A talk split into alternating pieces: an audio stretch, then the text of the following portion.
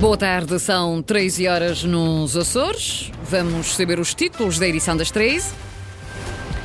Transporte marítimo de passageiros no Triângulo retomado esta tarde depois dos prejuízos causados pela depressão Hipólito. Manifesto pelos Açores pede uma reflexão antes das regionais para conhecer neste jornal. A oposição socialista na Câmara da Ribeira Grande quer instituir normas de procedimento interno para garantir maior transparência na gestão da autarquia. A esta hora estamos com 17 graus em Santa Cruz das Flores, 18 nas cidades de Angra e Ponta Delgada. Avançamos agora com as notícias da região, edição das 13, com a jornalista Lília Almeida.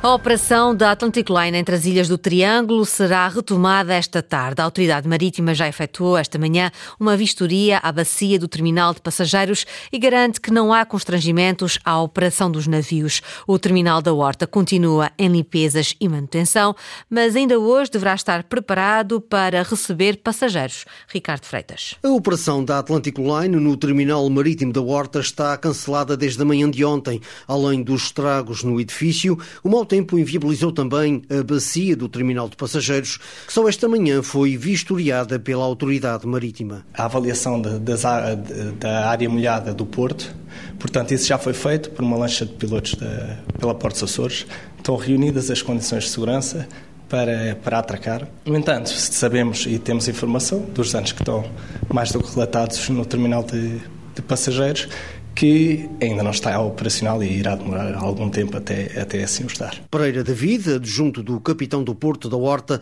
lembra que esta manhã já foi efetuada uma ligação entre Horta e Madalena pelo Cruzeiro do Canal, mas apenas para a realização de uma evacuação médica. Uma operação que decorreu no Porto Comercial da Horta, mas que durante a tarde já poderá ser realizada junto ao terminal de passageiros. Durante o período da tarde existe a possibilidade de desembarcar já ali no terminal de passageiros alguns eh, desses dessas pessoas que necessitam de ser, de ser evacuadas, porque uma vez que já foi efetuada essa, essa avaliação da área molhada, portanto estão garantidas as condições de segurança e já poderão atracar no terminal de passageiros. A Atlantic Line prevê também retomar as ligações regulares entre as ilhas do Faial, do Pico e de São Jorge durante a tarde de hoje, apesar dos estragos ainda bem visíveis no terminal de passageiros. Esta manhã ainda se procediam a limpezas e reparações no edifício e no parque de estacionamento, que ficou interdito devido à quantidade de pedras e de detritos acumulados.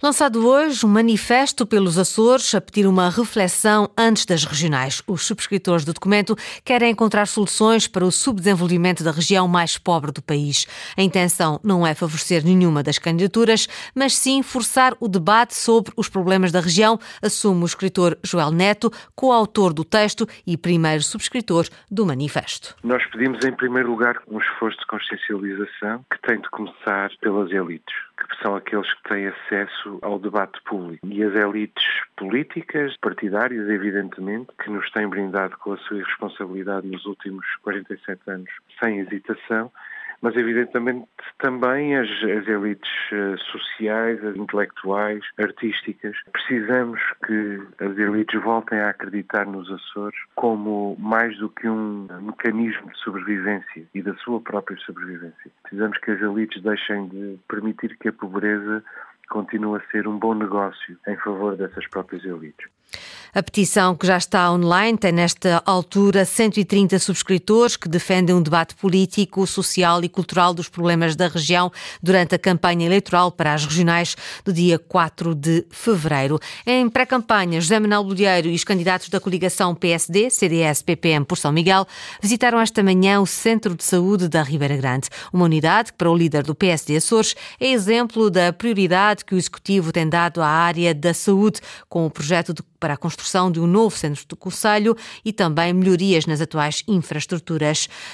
Este é um governo, diz José Manuel Bolheiro, que tem recuperado o tempo perdido e o estado de abandono destas, eh, destas infraestruturas deixado pelo anterior governo socialista. A saúde é prioridade e nós temos realizado esta prioridade recuperando tempo perdido, tempo de abandono tempo de omissão, como também é exemplo aqui o Centro de Saúde da Ribeira Grande. Procuramos recuperar o abandono e a degradação de vários equipamentos. Estamos aqui com um projeto magnífico de construção de um novo centro de saúde que não pode fazer prescindir ao contrário do passado, numa aposta de reabilitação deste edifício que está degradadíssimo e sem condições. José Manuel Bolheiro, em pré-campanha, esta manhã no Centro de Saúde da Ribeira Grande.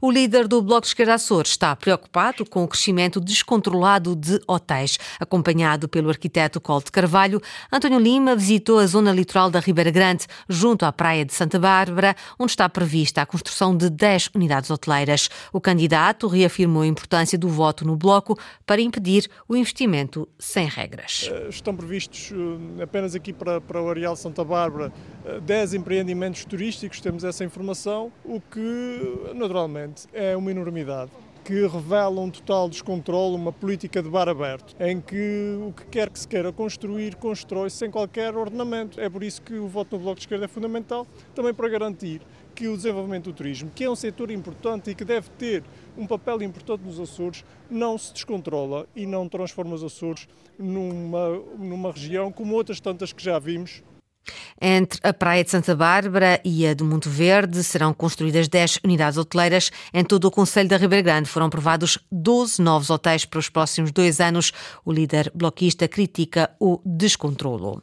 A iniciativa liberal esteve reunida ontem à noite com o Sindicato Independente dos Médicos. Nuno Barata, o cabeça de lista por São Miguel, confessa-se muito preocupado com o estado da saúde nos Açores, principalmente com a valorização das carreiras profissionais. Todas as carreiras estão com os seus rendimentos degradados. Temos que olhar para a economia para produzir riqueza o suficiente para podermos aumentar os rendimentos de toda a gente. Daí que acho que é a altura dos açorianos perceberem que alguém tem que olhar para o controle das contas públicas, a promoção da economia, no sentido de criarmos mais riqueza para podermos ter mais disponibilidades financeiras para poder acudir a todas as classes económicas e a todas as classes sociais e a todas as classes profissionais. Não podemos olhar a retalho a uns ou a outros, temos que olhar a um todo as listas de espera, a informatização do Serviço Regional de Saúde e ainda a falta de estatísticas na área da saúde foram outras das preocupações dos liberais abordadas na reunião com o Sindicato Independente dos Médicos.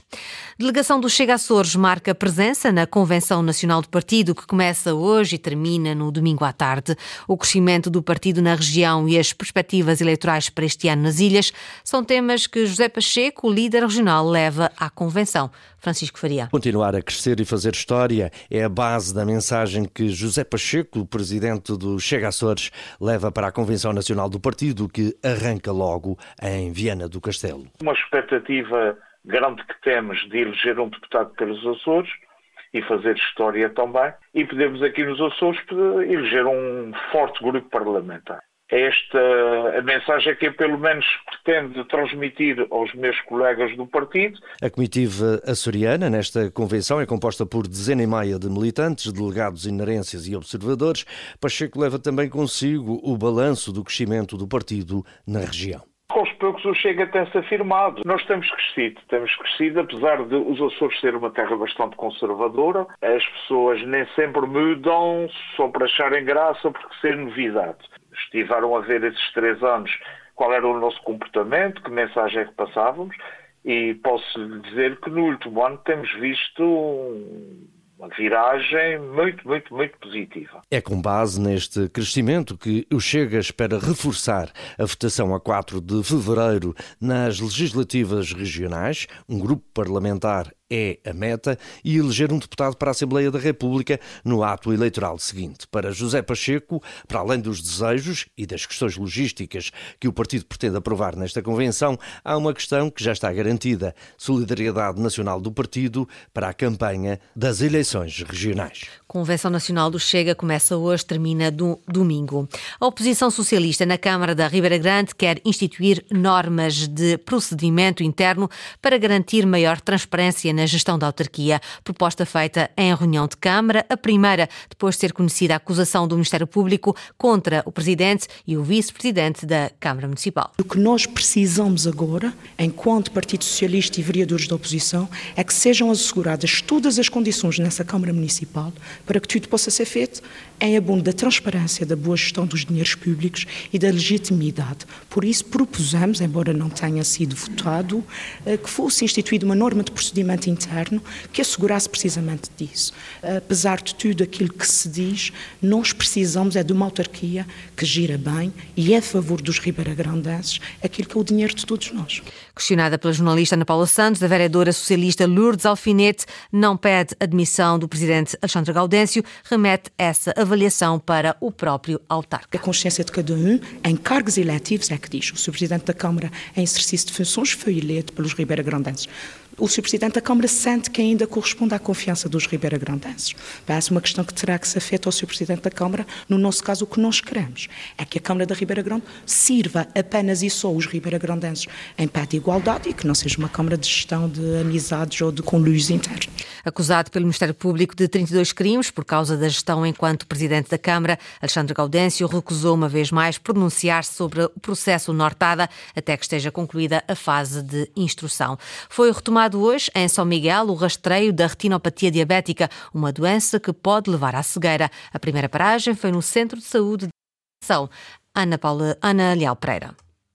Suspenso há cerca de cinco anos, o rastreio da retinopatia diabética é retomado agora em centros de saúde de São Miguel e Santa Maria para diabéticos inscritos. Vamos começar pelo Centro de Saúde da População. Em vez de todos os doentes diabéticos têm que ir ao hospital. Nós vamos rastrear, que é um aparelho que não é preciso estar a pôr gotas nos olhos, que faz uma fotografia dos dois olhos do doente, no centro de saúde. Gil Rezendes, diretor do Serviço da Oftalmologia do Hospital de Ponta Delgada.